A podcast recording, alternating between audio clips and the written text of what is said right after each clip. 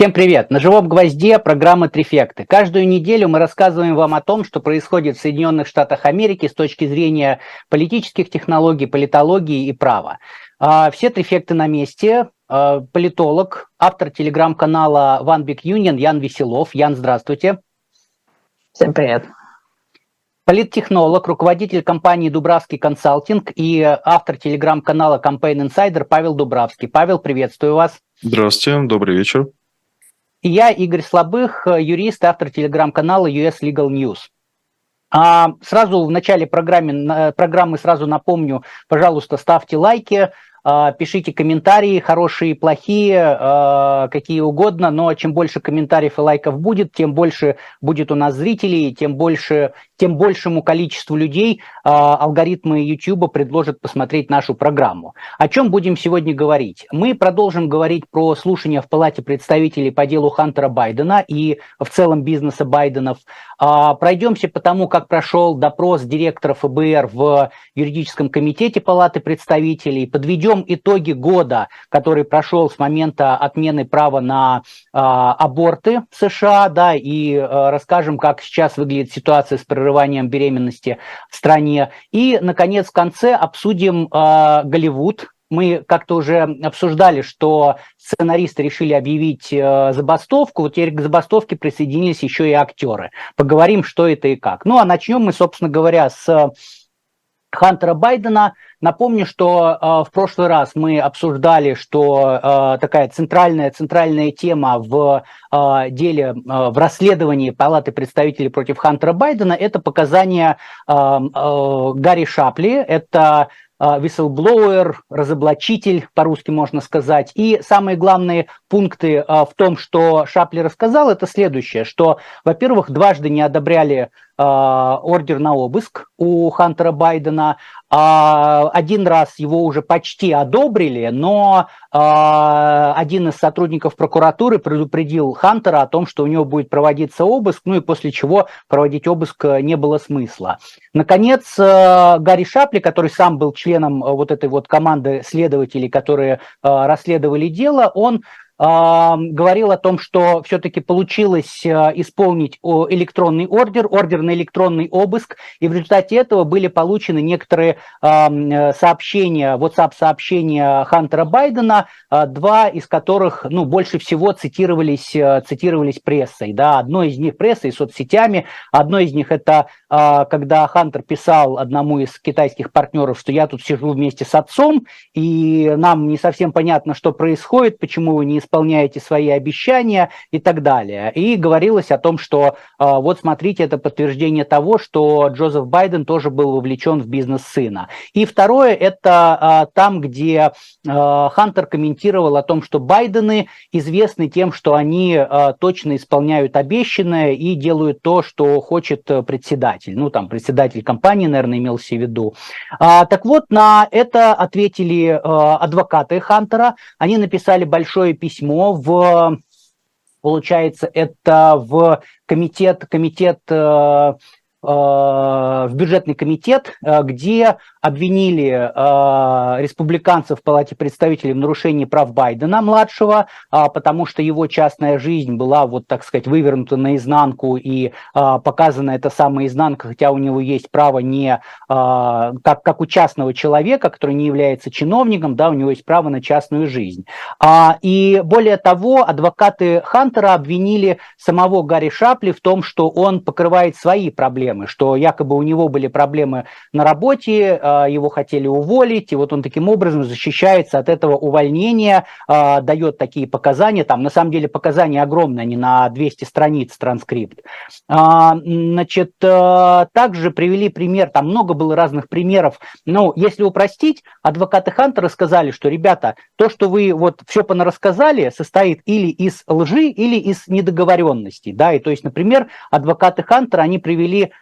такой пример. Они сказали, что вот, значит, ваш разоблачитель сказал о том, что Хантер совершал уклонение от уплаты налогов там с 14 по 18 год, но его только привлекли к ответственности за 17 и 18, но при этом адвокаты обратили внимание, что почему-то этот человек, который является сотрудником налоговой службы, он не сказал, что в, в тех годах, в те годы, когда Хантера не привлекали к ответственности, не было умысла уклонения от уплаты налогов.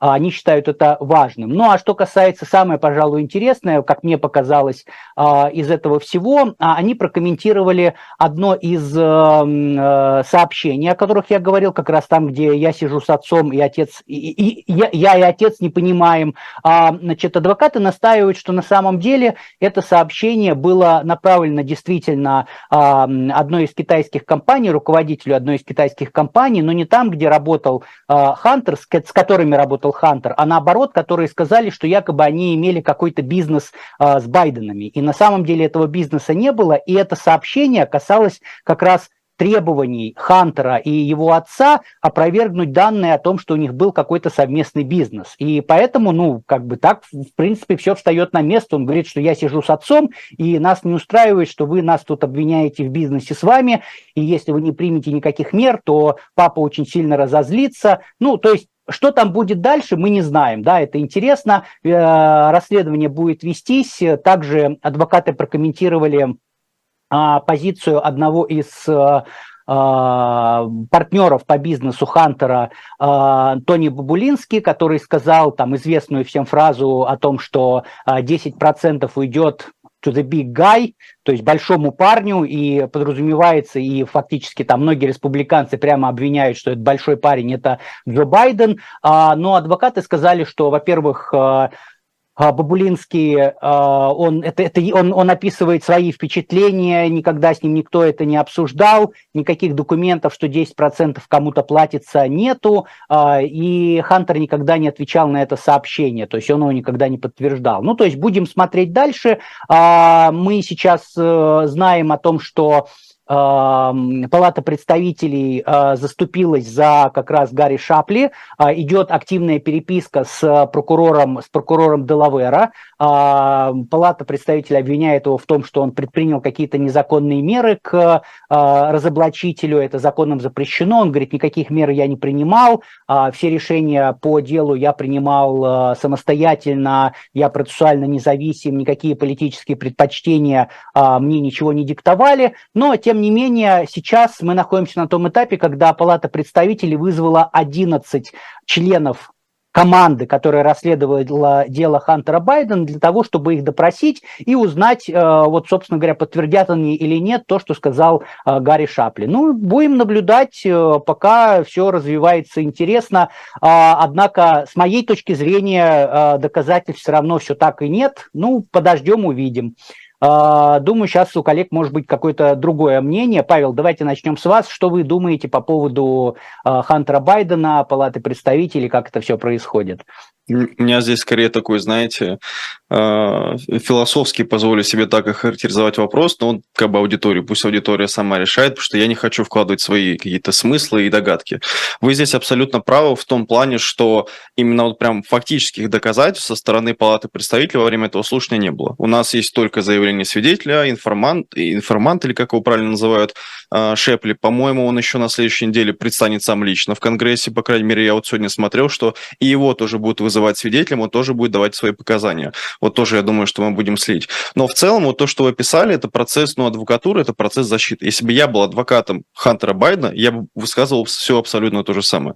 Он имел в виду того человека, или вот э, коллегу, которого вы назвали, его бизнес-партнера, что, ну, the big guy, непонятно кто, может быть, это Леброн Джеймс или там кто-то еще, ну, точно, ну, точно ни в коем случае не Байден.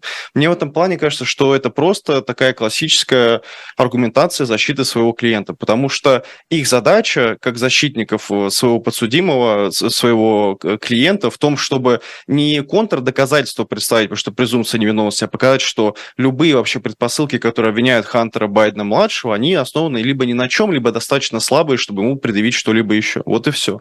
С точки зрения республиканцев здесь есть другой риск. А, республиканцы, которые ведут сейчас это дело против Хантера Байдена, ну не дело, вернее, а слушание против Хантера Байдена, и все, что с ним связано, если они не смогут ничего доказать, то, скорее всего, у них будут большие проблемы на перевыборах, если у них штат либо колеблющийся, либо, а, скорее всего, даже если красный. Почему? Потому что, во-первых, они обещали это своим избирателям, они не выполнили обещания. Во-вторых, они, ну, как бы не хочу грубое слово использовать, ну, скажем так, они не смогли подтвердить свои слова на деле, потому что они заранее утверждали, если мы посмотрим по этому слушанию, то еще до самого слушания уже члены этого расследования заявляли, что, скорее всего, там Хантер Байден виноват, и сейчас мы это докажем и прочее. То есть как бы они уже презумпцию виновности использовали по определению. И в-третьих, мне кажется, что просто им будет меньше доверия с точки зрения там рейтинга и вообще какой-либо электоральной привлекательности, потому что, опять же, не выполнили свои обещания. Но, опять же, я как бы вот мой такой главный вопрос, почему я должен условно верить э, адвокатам Байдена, но при этом не верить э,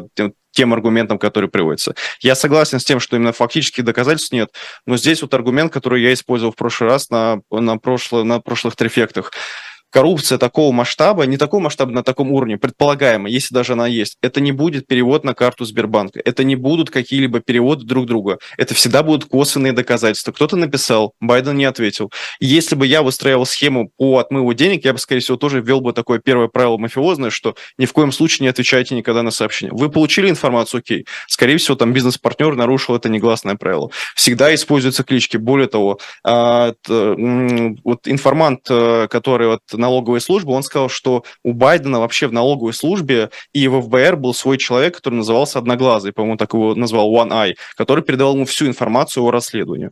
Поэтому тоже, пока подтверждений тому нет, но в любом случае мне вот интересно, как бы кто кого убедит, кто сможет какие доказательства сделать. Пока базово я считаю так, что никаких доказательств нет, есть аргументы в пользу этого. Мое личное вот ощущение, что что-то там точно нечисто, вот что-то неясно, я хотел бы, чтобы на это пролили свет, не более того. Да, Павел, спасибо. Ну, я тут от себя еще скажу чуть-чуть, что э, мне, например, очень интересно, э, потому что Гарри Шапли, он сказал четко, что, например, по одному из ордеров на обыск, по сути дела, Хантера предупредил один из прокуроров по фамилии Вольф или Вульф, а, и, собственно говоря, ну это такое прямое обвинение, то есть и получается, что вроде как и а, информант несет ответственность уголовную задачу ложных показаний, и вот сейчас как раз этого Вольфа или Вульфа, забыл, к сожалению, вызвали в палату представителей, будет очень интересно наблюдать. Ян, а вы что думаете, как у вас видение этого вопроса? Мне кажется, логично было бы тогда вызвать тоже для дачи показаний и федерального прокурора по штату Делавер, который, собственно, это расследование вел. Вызвали. Что он, э, Его тоже вызвали. Да, он направил письмо, в котором сказал, что нет, мне не мешали никак проводить расследование, я предъявил обвинения те, которые хотел, потому что Шапли говорил, что он хотел более э, жесткие обвинения предъявить. Он говорит, что ничего такого не было, и тут да, логично было бы, чтобы он тоже дал показания, потому что получится две версии, но оба человека под присягой все-таки эти э, показания дадут, и потенциальная ответственность может быть. И кроме того, комитет вообще же может запросить тоже всю переписку Байдена. У них есть возможность э, официально направлять повестки, супины, так называемые, и тоже истребовать всю переписку. Вот когда был комитет по расследованию 6 января, э, там тоже очень активно запрашивали и переписки, и данные по звонкам с телефонов, потому что там тоже хотели какие-то связи установить. Ну вот, касательно того, что Павел сказал, э, как-то на республиканцах скажется, я на самом деле вряд ли соглашусь с тем, что это вот избиратели как-то оттолкнет от республиканцев, потому что все равно нарратив уже запущен, те, кто нужно, в него уже поверили, что э, Хантер Байден это вот такой порочный человек, и коррупционер, и непотизм там, и все такое. Те, кто в это не верят, в это и не верят. Я просто напомню, из 2010-х э, была целая серия таких громких расследований в отношении Хиллари Клинтон, связанных в основном с Бенгази, вот с той ситуацией в Ливии, когда вовремя не эвакуировали посольство и пришлось туда спецназ отправлять. Вот, там тоже очень много было слушаний, очень много как бы грязи такой было. В итоге, ну, собственно, ничего толком не нашли. То есть прям каких-то обвинений таких железобетонных не было, вот, но все равно это как бы как ярлык такой прицепился, что вот она была плохим госсекретарем, поставила под угрозу жизни американцев, и в шестнадцатом году на компании это тоже, э, эта карта тоже активно достаточно разыгрывалась. Да, спасибо, Ян. Про Бенгази я скажу, что принципиальное отличие Хиллари Клинтон от э, многих там, скажем, конгрессменов, которых вызвала, э, и не только конгрессменов, но и других соратников Трампа, которых вызывала комиссия по расследованию 6 января, это то, что Хиллари Клинтон пришла в э, Конгресс и, по-моему, там 4 или 5 часов отвечала на вопросы. Как бы поэтому, ну, это вот действительно вроде как э, показывает такой железный характер ее. А, окей, а, Павел, что-то хотите добавить? Окей, тогда давайте двигаться дальше к вопросу, к вопросу о допросе. Да? А на неделе прошел допрос э, директора ФБР э, Кристофера Рея э, в юридическом комитете Палаты представителей. Пять часов все те же самые, его мучили разными вопросами, да, в английском языке употребляют слово grill, то есть жарили, соответственно, потому что вопросы задавали всегда эмоционально, нелицеприятно, и сейчас э, расскажу, как, как это было. Но в целом нужно понимать, что неожиданности не произошло, то есть было примерно понятно, какие вопросы будут задавать республиканцы, какие вопросы будут задавать демократы, но в принципе было интересно один вопрос, который задавали обе стороны. Но так республиканцы, значит, о чем спрашивали? Начались вопросы, собственно говоря, Джим Джордан, руководитель юр, юркомитета Палаты представителей, он начал а, с цитат из а, а, того самого решения Федерального суда в Луизиане, который, о котором мы рассказывали, которое признало за, в том числе за ФБР действия по цензуре в соцсетях. Он сказал, что это очень тревожит его, поскольку федеральное правительство и в лице такого серьезного органа, как ФБР, занималось, занималось цензурой. А также, безусловно, были вопросы про а, цензуру в части лэптопа Хантера Байдена, а, спрашивали про расследование против Байденов, да, в том числе, потому что, а, да, как мы говорили, а, само расследование ведется прокуратурой Делавера, ну, или велось, или ведется прокуратурой Делавера, но а, то, что в России называется оперативное сопровождение, а, осуществляли а, агенты, агенты ФБР. Поэтому к директору ФБР тоже были вопросы относительно этого расследования. Были вопросы относительно как раз вот виселблоуеров, разоблачителей не только Гарри Шапли, но и других, которые давали показания, в том числе и сотрудники, сотрудники ФБР, которые до этого рассказывали о тех нарушениях, которые были внутри ФБР. Это тоже отдельная большая тема. А, ну и, наконец, э, республиканцы говорили и про преследование католиков, и Рэй, Рэй отбивался от этого как мог, и про нарушения внутри ФБР, которые выявили в ходе расследования прокурора Дурома. Значит, демократы в основном э, задавали такие мягкие вопросы, хорошие вопросы, э, которые, наоборот, показывали, как ФБР хорошо работает, благодарили за службу. Э, и, в частности, единственная такая большая претензия, которая была только у демократов, почему дело по 6 января расследуется очень медленно. Вот. А, но был вопрос, который волновал а, обе партии. Это вопрос, связанный с незаконными запросами от ФБР а, в суд по надзору за иностранными разведками. А, то есть это такая история, которая всплыла неожиданно. А, выяснилось, что ФБР проводило там сотни тысяч запросов незаконно, ну, предположительно незаконно, а, значит, по специальной процедуре, которая помогала обходить, а, которая помогала обходить Э, а, четвертую поправку, необходимость запроса ордера судебного и так далее. И вот как раз обе, обе партии предъявляли претензии. Но а, почему я сказал, что особо ничего там такого не было? Потому что а, директор Рэй, он использовал всегда, он где-то отвечал, но если что-то касалось конкретики, он говорил о том, что, ну, слушайте, это идет вот э, расследование уголовное, я по нашим политикам не могу его комментировать. Кстати, он обратил внимание, что эти политики были существенно уже ужесточены во время Трампа и по инициативе самого Трампа, ну и таким образом намекая республиканцам, типа, ребята, я вообще тут ни при чем. Также говорил, что если речь касалась, э, например, э, разоблачителей, информантов, виселблоуеров, он говорил о том, что я не могу комментировать вопросы, которые связаны с какими-то сотрудниками ФБР да, и внутренними делами этих сотрудников, то есть это нужно использовать их персональные данные, я не могу их раскрывать. То есть, по сути дела, ничего не такого он не рассказал. Ну и последнее э, скажу просто как, как пример, два допроса более подробно. Первый допрос был от демократа Теда Лью, э, значит, который построил свои вопросы, чтобы показать, что вот смотрите, на самом деле ФБР хороший, э, Трамп плохой, да, потому что он начал там четко спрашивать, правда ли, что советнику Трампа Роджеру Стоуну предъявили обвинения. Рэй отвечает, правда. А, а кто предъявил? Кто был генпрокурором? Генпрокурором был Бар. Кто назначил Бара? Трамп. Окей. Правда ли, что адвокат Трампа Коин был, значит, предъявили обвинения? Да. Кто, кто был прокурором? Значит, тогда его прокурором был Мэтью, Мэтью Витакер. Кто его назначил? Трамп.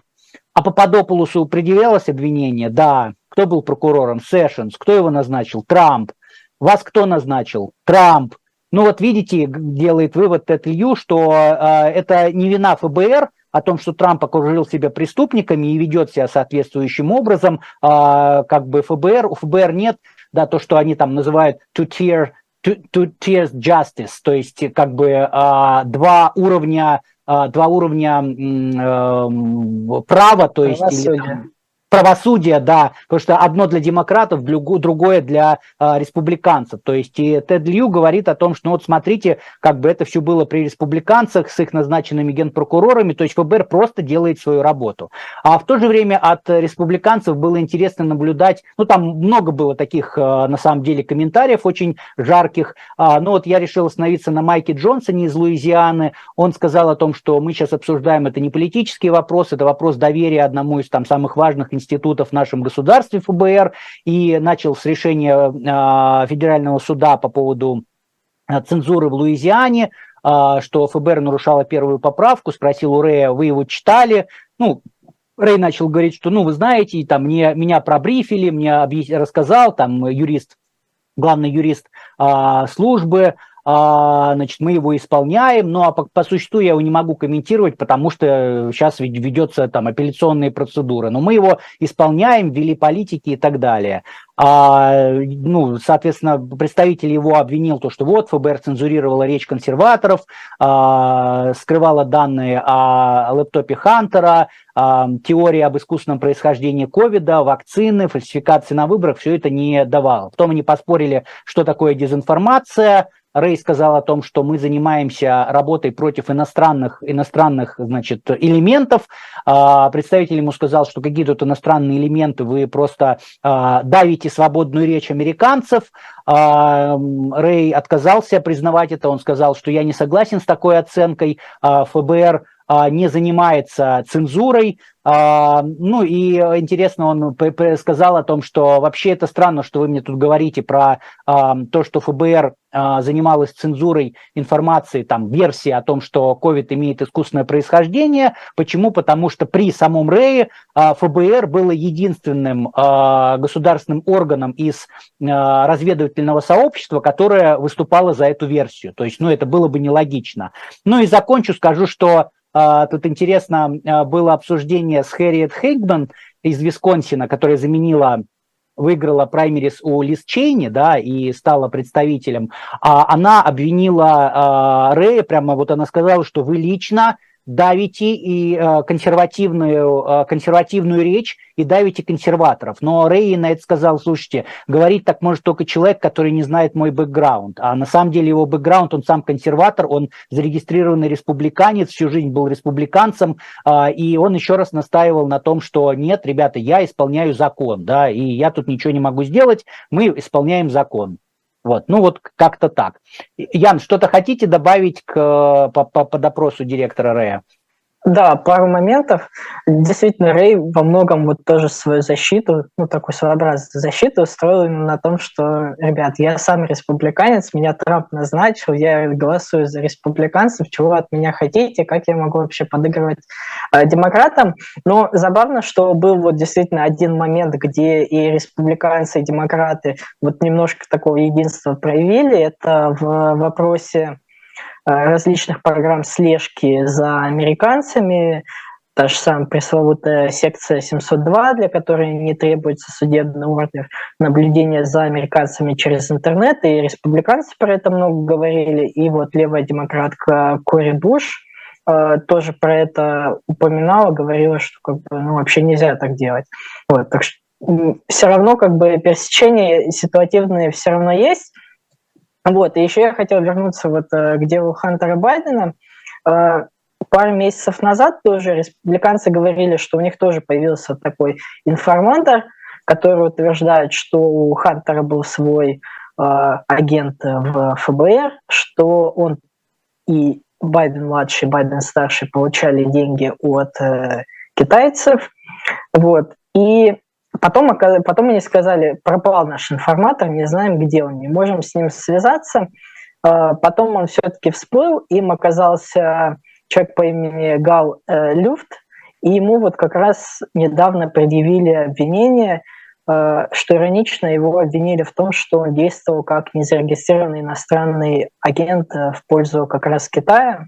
Вот, еще предъявили ему обвинение в дачи ложных показаний федеральным агентам и незаконной перевозки э, оружия.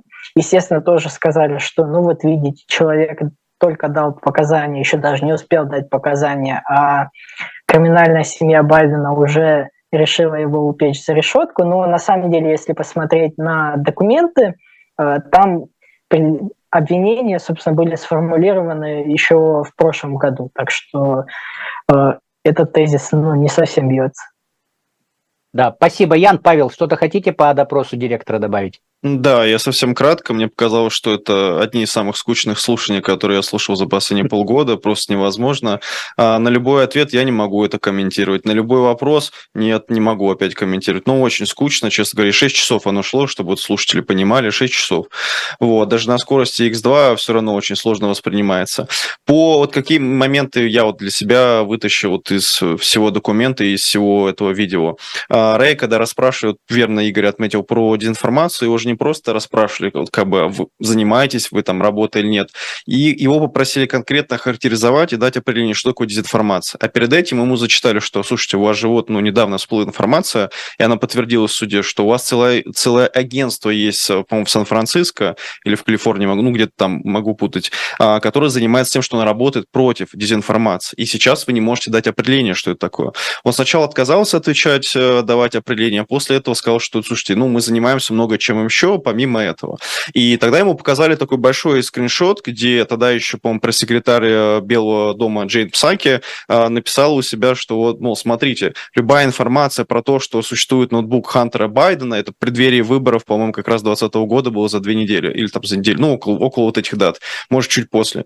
И там написано, что любая информация, которая касается ноутбука Хантера Байдена, это дезинформация. И вот смотрите статья на политика, и там статья на политика, которую мы обсуждали три или там 4 выпуска назад, где 51 а, разведчик и там члены службы ФБР заявили о том, что никакого Russia Gate как бы существует, а вот на самом деле никакого ноутбука Хантера Байдена нет. И вот я спрашиваю, ну вот это является дезинформацией или не является дезинформацией? Потому что получается, что ну, ссылка-то на ваших агентов, ссылка буквально там на вас, на ваше агентство, и он тоже не смог ничего про это ответить. Более того, ему еще показали вот, э, ну не скриншот, потому что в интернете мы знаем, есть скриншот якобы переписки Хантера Байдена, где он говорит про своего отца, что тут сидит рядом фотки нет. Если что, это фейк. Просто тут еще раз повторимся. Есть только текст в показаниях и в транскрипте на самих слушаниях по предыдущему вопросу, по Хантеру. И ему зачитали вот сообщение этому, Рэю зачитали сообщение это и спросили, ну как, это вообще ну, вам нормально? И он ответил, Не могу комментировать, не буду комментировать. Его, по-моему, это Гайц или Гейтс, точно не помню, такой республиканский яркий политик, который немножко, ну, популист, скажем так, совсем мягко, вот. А, спрашивает, ну как, у вас что, совсем интереса к этому нет? Он такой, да нет, ну, типа, интереса нет. Все, и на этом диалог закончился. Вот, поэтому в целом, ну, я для себя жду этого информатора, который на следующей неделе будет выступать. Мне вот интересно, что он скажет. И главное, там же, по-моему, присягу вначале всегда дают, что, что он под ней скажет потому что, например, ну, вот Рэй тоже ее давал и прям так, мне кажется, серьезно отнесся к своим показаниям. Единственное, мне очень не понравился момент, где э, он сам вначале обращается, ему там говорят, у вас вот там free speech, там 5 или 10 минут, и он уже вместо того, чтобы говорить больше по теме, он же знает, что его будет спрашивать, он такой вот, опять же, моральный щит использует, что в день мы 60 преступников арестовываем, что мы занимаемся вопросом там с границей и прочее. Ну, честно скажу, мог бы для как бы фанатов или трефектов сократить этот спич и просто оставить вопросы, вот эту секцию с вопросами и ответами. Спасибо, Павел. Да, он его еще, а, я помню, забыл сейчас фамилию представителя из Техаса. Он там, там даже не, не то, что был допрос, это было такое эмоциональное выступление самого представителя. И когда кончилось время, Рэй такой говорит, а можно я хоть прокомментирую это? Вот, ну, опять же, все равно это были общие слова, но а когда этот представитель сказал, что вот смотрите, из-за ваших действий а, очень резко падает а, интерес, ну, доверие, доверие а, граждан к ФБР, вот, Рэй это парировал, это было как минимум два раза. Он сказал, что а вот конкретно в вашем штате, значит, у нас нет ни одной незаполненной вакансии. И, значит, у нас, ну, типа там, условно говоря, там 146% э, э, хотят людей работать э, в ФБР в вашем, в вашем штате. Ну, то есть тоже такой интересный был довод. И, кстати, еще вот дополню, сейчас вспомнил, что не сказал, еще также а, Палата представителей вызвала еще Девона Арчера, это был а, партнер по бизнесу, еще один а, Хантера, который в том числе работал в Бурисме, в украинской, и посмотрим, что он тоже будет говорить. Мне кажется, что все это будет очень интересно потом обследовать, расследовать и рассказывать нашим зрителям. Окей, но мы тогда двигаемся дальше. Прошел год с момента отмены права на э, аборты. Опять же, я знаю, что сейчас часть зрителей будет на меня ругаться и говорить о том, что никакой отмены права на аборты не было, всего лишь вопрос передали штатам. Повторюсь, я категорически с такой оценкой не согласен. 50 лет у американских женщин было конституционное право на аборт. Потом и, этого права не стало, и это значит, что его отменили. Я никак по-другому это назвать не могу. Но вне зависимости от того, да, как это назвать, отмена или передача э, вопроса на уровень штатов, тем не менее, что-то в течение этого года происходило. Э, Ян, расскажите нам, что же вот за этот год случилось, как сейчас выглядит, так сказать, landscape э, возможности сделать аборт в США. Да, спасибо, Игорь. 24 э, июня 2022 года Верховный суд все-таки принял это решение, отменил федеральное право на аборт США, оставив его на усмотрение штатов, такую формулировку, чтобы как бы в оба попасть. Вот, и такая бесстыдная реклама у меня на «Медузе», которая признана нежелательной. Недавно как раз вышел текст, посвященный годовщине этого решения. Вот, и несколько деталей из него я упомяну. Э, сейчас вот на июль 23 года аборты запрещены в 13 штатах либо полностью, либо там небольшие исключения, допустим, в случае инцеста, изнасилования, угрозы матери. Э, Еще в нескольких штатах ввели довольно жесткие ограничения, которые позволяют делать аборт только в первые 6 недель беременности, либо запрещают э, после 12 или после 15. А, в большинстве остальных штатов там все-таки после 22-24 э, недели. И в некоторых штатах, кстати, запреты так и не вступили в силу, потому что местные суды либо признали их неконституционными вот, с концами, как говорится, либо заблокировали вот, пока на время рассмотрения. Хотя как бы эти запреты не противоречат, понятно, Конституции США, как э, решил Верховный суд, но они могут нарушать Конституции самих штатов, где они введены. Э, например, прописанное в них право на неприкосновенность частной жизни, например, во Флориде такое есть. Или даже, что интересно и даже иронично, э, поправки о запрете лишать человека выбора в сфере здравоохранения такие поправки принимали некоторые республиканские штаты, когда вводили Обама Кер.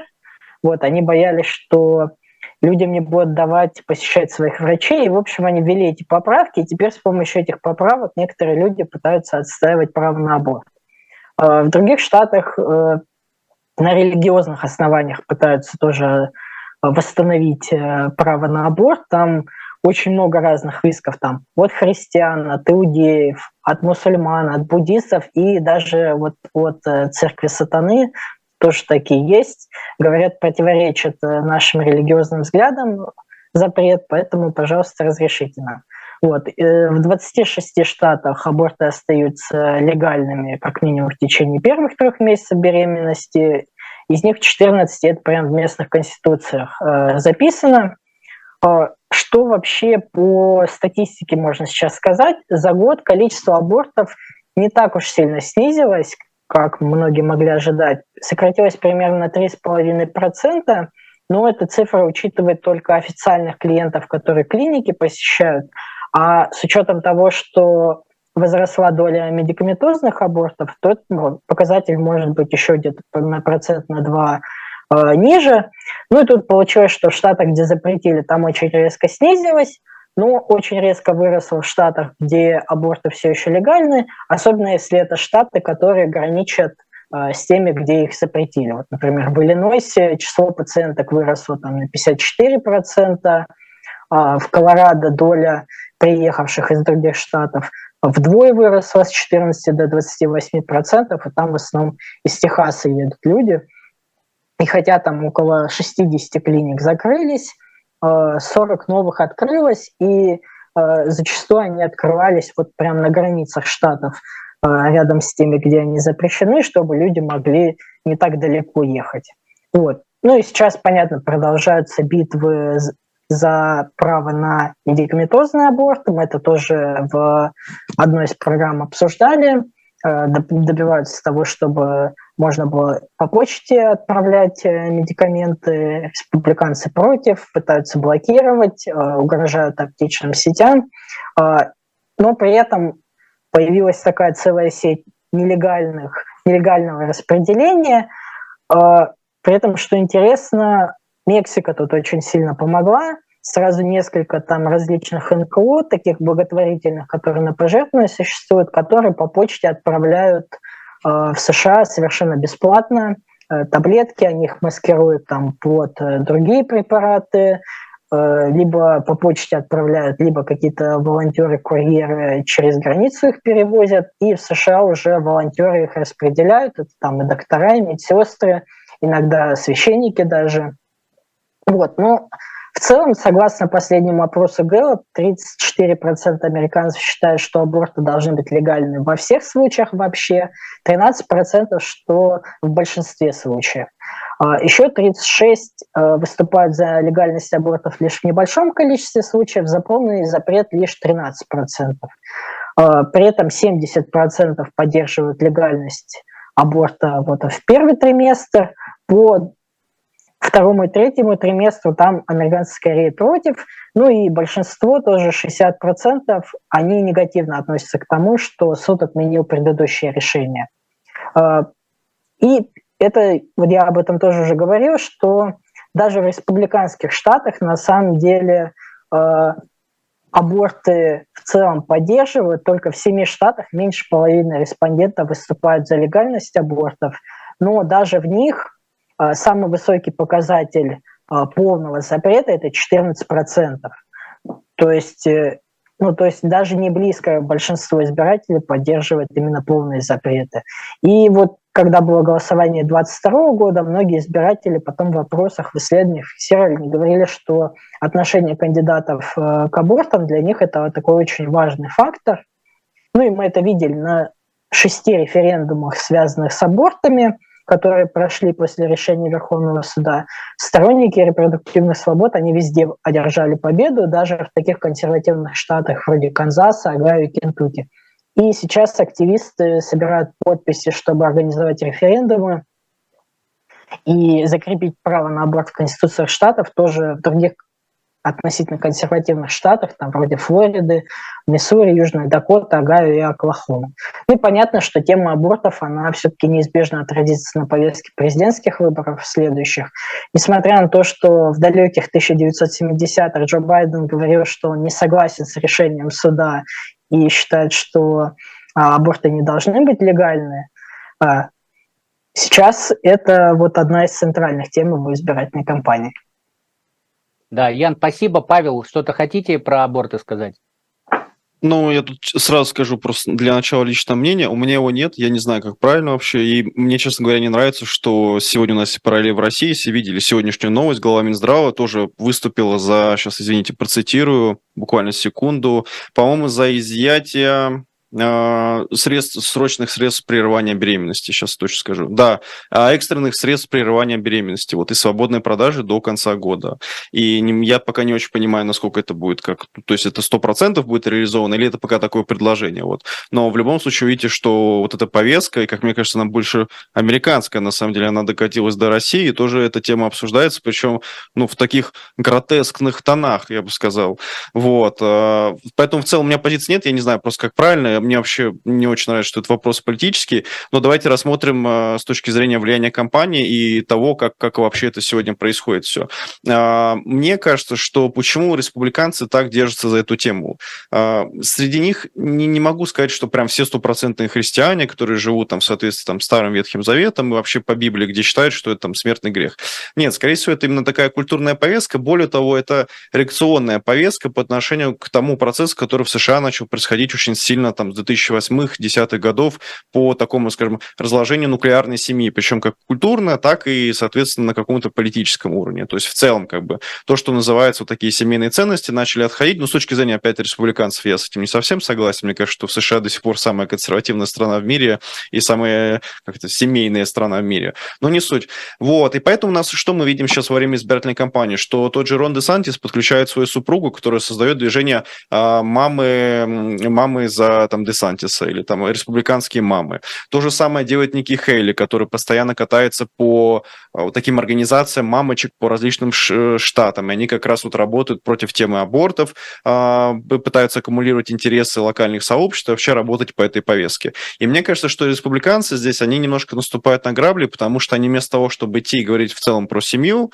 и как бы они могут ну, выступать с консервативных ценностей, говорить, ну, мы считаем семья, это условно то-то, то-то, то-то и то-то. Если есть другие виды, это не значит, что это плохо. Это значит, что это просто немножко отличается от того, что мы чаще всего привыкли видеть. Ну, я, например, имею в виду, когда там семья из двух мужчин или двух женщин стоит или еще кого-либо. Вот. Но вместо этого они сосредоточились именно на теме, где избиратели чувствуют, что, как вот Игорь верно заметил, у него отбирают права. Потому что, и неважно, согласны вы с этим, не согласны. Оно было, теперь его нет. Все. И здесь, мне кажется, что такой положительный момент – это то, что внутри самих э, штатов общественные движения, возможно, другие политические партии, которые никогда не победят на выборах, но которые будут заниматься этим вопросом, смогут пролоббировать э, и достигнуть референдума и удачного референдума по тому, чтобы закрепить в Конституции, ну, не то чтобы право на аборт, а как-то право использовать средства, которые вот при этой ситуации возникают. Поэтому мне тут кажется, что даже какие-нибудь э, совсем э, консервативные штаты лет там, через 20-25 тоже могут столкнуться с серией, э, серией референдумов, как в свое время в некоторых красных штатах они проигрывали по легализации марихуаны, а потом это все прошло спустя 5-7-10 лет. Потому что НКО, общественные организации, лоббисты никуда не денутся. Они будут работать по этой повестке, и на эту повестку легче собирать деньги, чем на запрет абортов. Спасибо, Павел. Так хочется сказать про окно Авертона и сказать у нас э, впервые, по-моему, а, Америка оказалась на пути запрета впереди России, потому что Россия только думает о запрете э, средств для прерывания беременности, да, ну, таблеток, а вот в Америке уже есть решение суда, которое его запретила, и сейчас мы ждем, что апелляция скажет. А по поводу абортов я дополню, а, Ян упомянул а, церковь сатаны, э, я очень люблю эту церковь, э, сразу скажу, что они не поклоняются сатане, а, для них сатана это выдуманный персонаж, и они, они больше поклоняются науке и, скажем так, либеральным ценностям. Поэтому, с одной стороны, это действительно религиозная организация, с другой стороны, она, вот наполнение вот этой религиозности, оно очень такое человеколюбивое. И в частности, два дела хочу рассказать. Одно у них было в Техасе, еще старое, еще до даже отмены Роя против Вейт, когда они говорили, что Значит, тогда в Техасе был закон, который предусматривал, что женщина, прежде чем сделать аборт, должна сделать ультразвук, подождать сутки и после этого только сделать аборт. Ну, это было направлено на то, чтобы как бы у женщины вызвать чувство вины и то, что вот сомнения, и, может быть, она не будет делать аборт. Они подошли к этому следующим образом. Церковь сатаны сказала о том, что у нас есть специальное таинство, а, значит, и это таинство позволяет делать аборт без ожидания суток если, вы, если закон штата говорит о том, что нужно ждать сутки, получается, что закон штата противоречит нашим э, верованиям и, значит, не дает нам отправлять наши религиозные обряды. А раз так, значит, нужно отменять, потому что это нарушение первой поправки. А сейчас э, это дело, значит, получается, там суд сначала отказал отказал в обеспечительных мерах, потом прекратил производство по делу. А, сейчас это рассматривается в апелляции, но в связи с 303 э, Creative, делом, которое мы до этого обсуждали, да, который вот там пару недель назад принял Верховный суд, дело принимает интересный оборот, потому что в 303 Creative суд что сказал? Что если у э, э, кого-то есть какие-то верования, и эти верования мешают э, исполнять требования закона, то э, верования главные. И здесь получается ровно то же самое. У них есть верования, а эти верования исполнять мешает закон, а, и получается, что верования должны быть главные. То есть посмотрим, может быть, даже до Верховного суда дело дойдет. Ну и второе дело в Индиане, оно очень интересно, с точки, оно в процессе рассмотрения сейчас, но оно очень интересно с точки зрения мотивов. То есть, во-первых, они говорят о том, что а, Значит, э, есть религиозная составляющая, как я только что сказал, да, у нас есть право исповедовать нашу религию, закон Индианы о запрете абортов нам не дает исповедовать нашу религию, поэтому, собственно говоря, он является неконституционным. Но самые там два интересных других момента, а на что они ссылаются в а, исковом заявлении. Во-первых, они говорят о том, что а, запрет аборта нарушает 13-ю поправку Конституции США. Что такое 13-я поправка Конституции? Это запрет это запрет на рабство и принудительный труд. Они говорят, что, простите, мать дает ребенку питание, значит, э, снабжает его своей кровью фактически, а при этом не получает от этого ничего взамен, то есть это получается, что рабство. То есть мать находится в рабстве у собственного ребенка, ну, у ребенка или у зародыша, неважно, как, как, как назвать.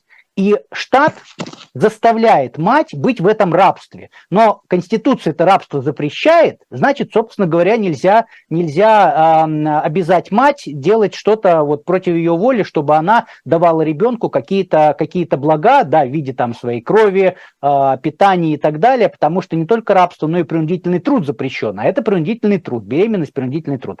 Вторая довод, второй довод у них, он даже еще более крутой, а, потому что, ну, крутой с точки зрения юридической а, мысли, потому что вот они так интересно к этому подошли. Мне кажется, во всяком случае, что это очень оригинально, и я не знаю, как с этим спорить. Они говорят о том, что, значит, э, штат, а, запрещая, запрещая аборт, по сути дела, обязывает женщину выносить ребенка.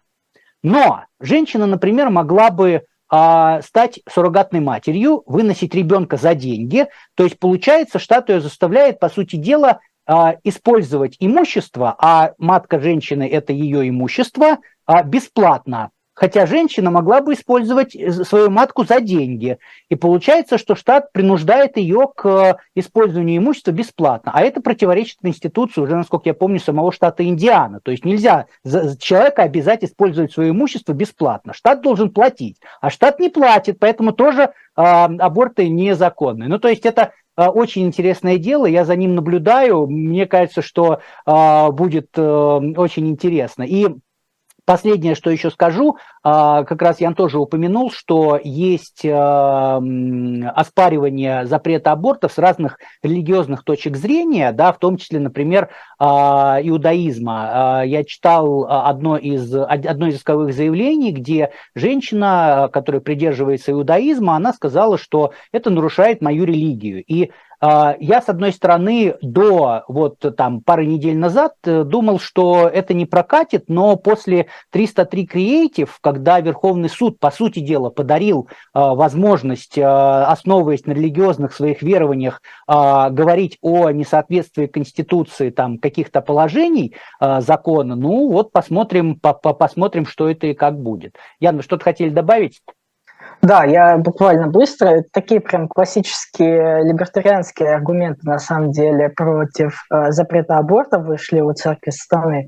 Вот. Но еще забавно, что э, суд же не может сказать церкви сатаны, что вот у вас церковь не настоящая, а, допустим, католическая церковь, она настоящая. Суд такого права не имеет, э, никакого реестра религиозных организаций в Америке не существует. Ну и к тому же единственный ну, по сути, реестр, который существует у налоговой службы.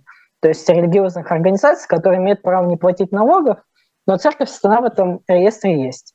Вот, так что как бы они, в принципе, сертифицированная такая религиозная организация. А к тому, что Павел говорил, на самом деле американские консервативные НКО, они очень плотно работали и по России, в том числе вот по теме абортов как раз не только по России, они по Африке активно работают, но по России они очень много ездили, очень много продвигали, говорили, что вот вам нужно запрещать, и это, видимо, как бы немножко засело так.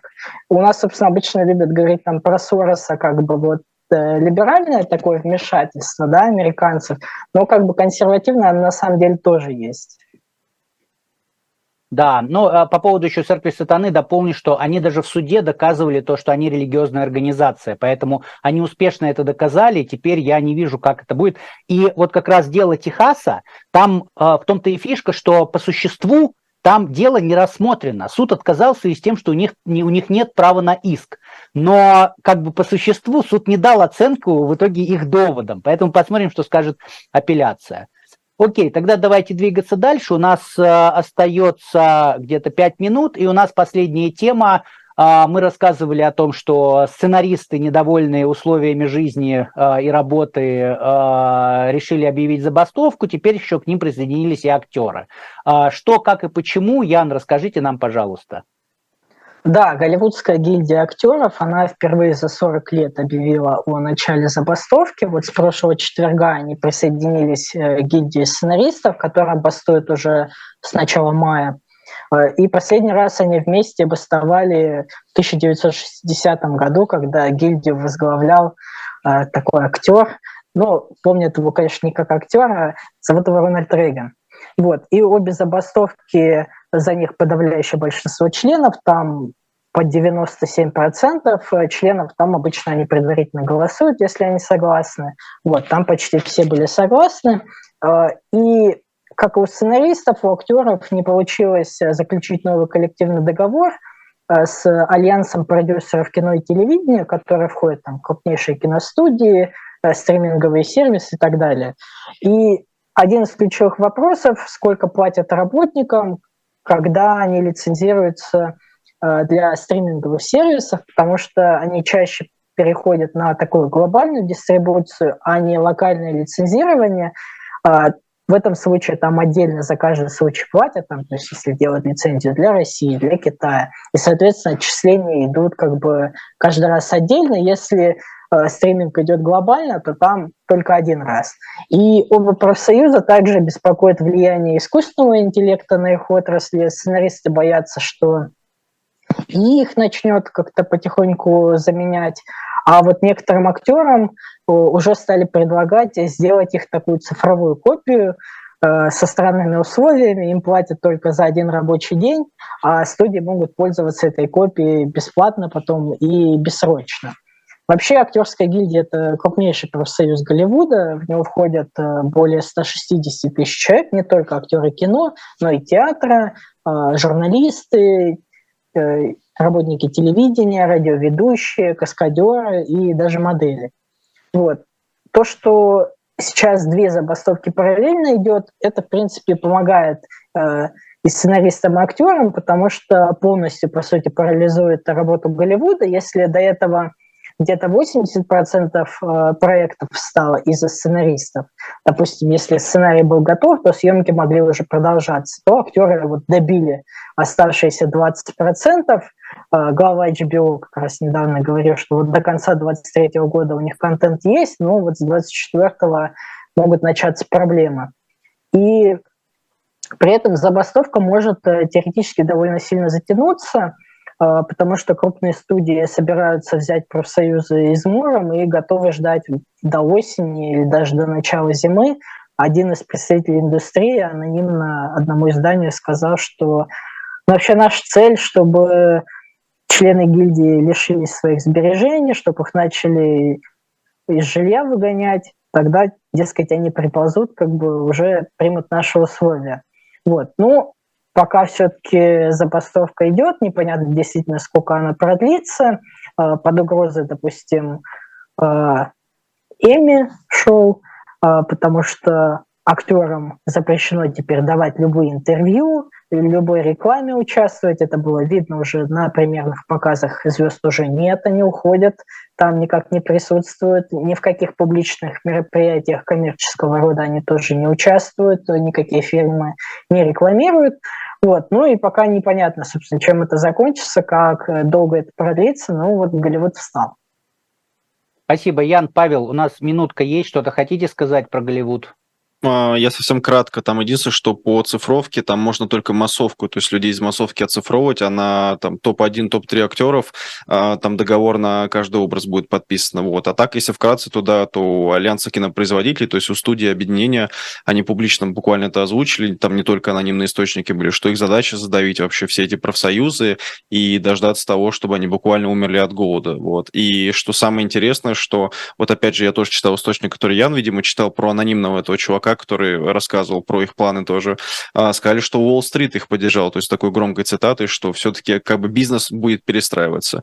И в этом плане интересно посмотреть, как это будет, и, ну, как бы, скажем так, такой нашей правой аудитории скажу, что здесь это не какая-то левая проблема, левая повестка, это проблема того, что условно вас берут совсем кратко сценаристов молодых, э, не дают им дорасти до топовых сценаристов. Почему? Потому что берут, объединяют большие группки, и у вас работа выстроена так, что как бы вы ни работали, вы со своего труда ничего не получаете толком. То есть вы получаете какую-то маленькую зарплату, ну, например, если вы вышли на разные стриминговые сервисы, вы потом с этого ничего не получаете. Более того, а, в вашу работу может вмешиваться любой исполнительный продюсер и все менять абсолютно, и потом вы еще несете за это риски. То есть вы уходите от одной студии, он говорит, ага, вот такой плохой проект, это вы как сценарист там были, да? Вы говорите, что нет, я написал хороший сценарий, вот он его исправили, там порезали, сделали, он стал в итоге плохим. И из-за этого очень многие сценаристы сейчас без работы, то же самое, что и с, эм, когда нейронки начали дизайн рисовать. Вот сериал от Marvel как раз вышел, и там э, заменили всех людей, которые рисовали 3D-графику, просто сделали нейронку через Midjourney вообще второй, третьей версии. Вот. Павел, спасибо. Что ж, будем ждать, что э, пиратские сайты теперь будут не делать не только озвучки, но и сами сериалы, и посмотрим, как это будет. С вами были Трифекты, э, Дубравский, э, Веселов, Слабых. Всем пока.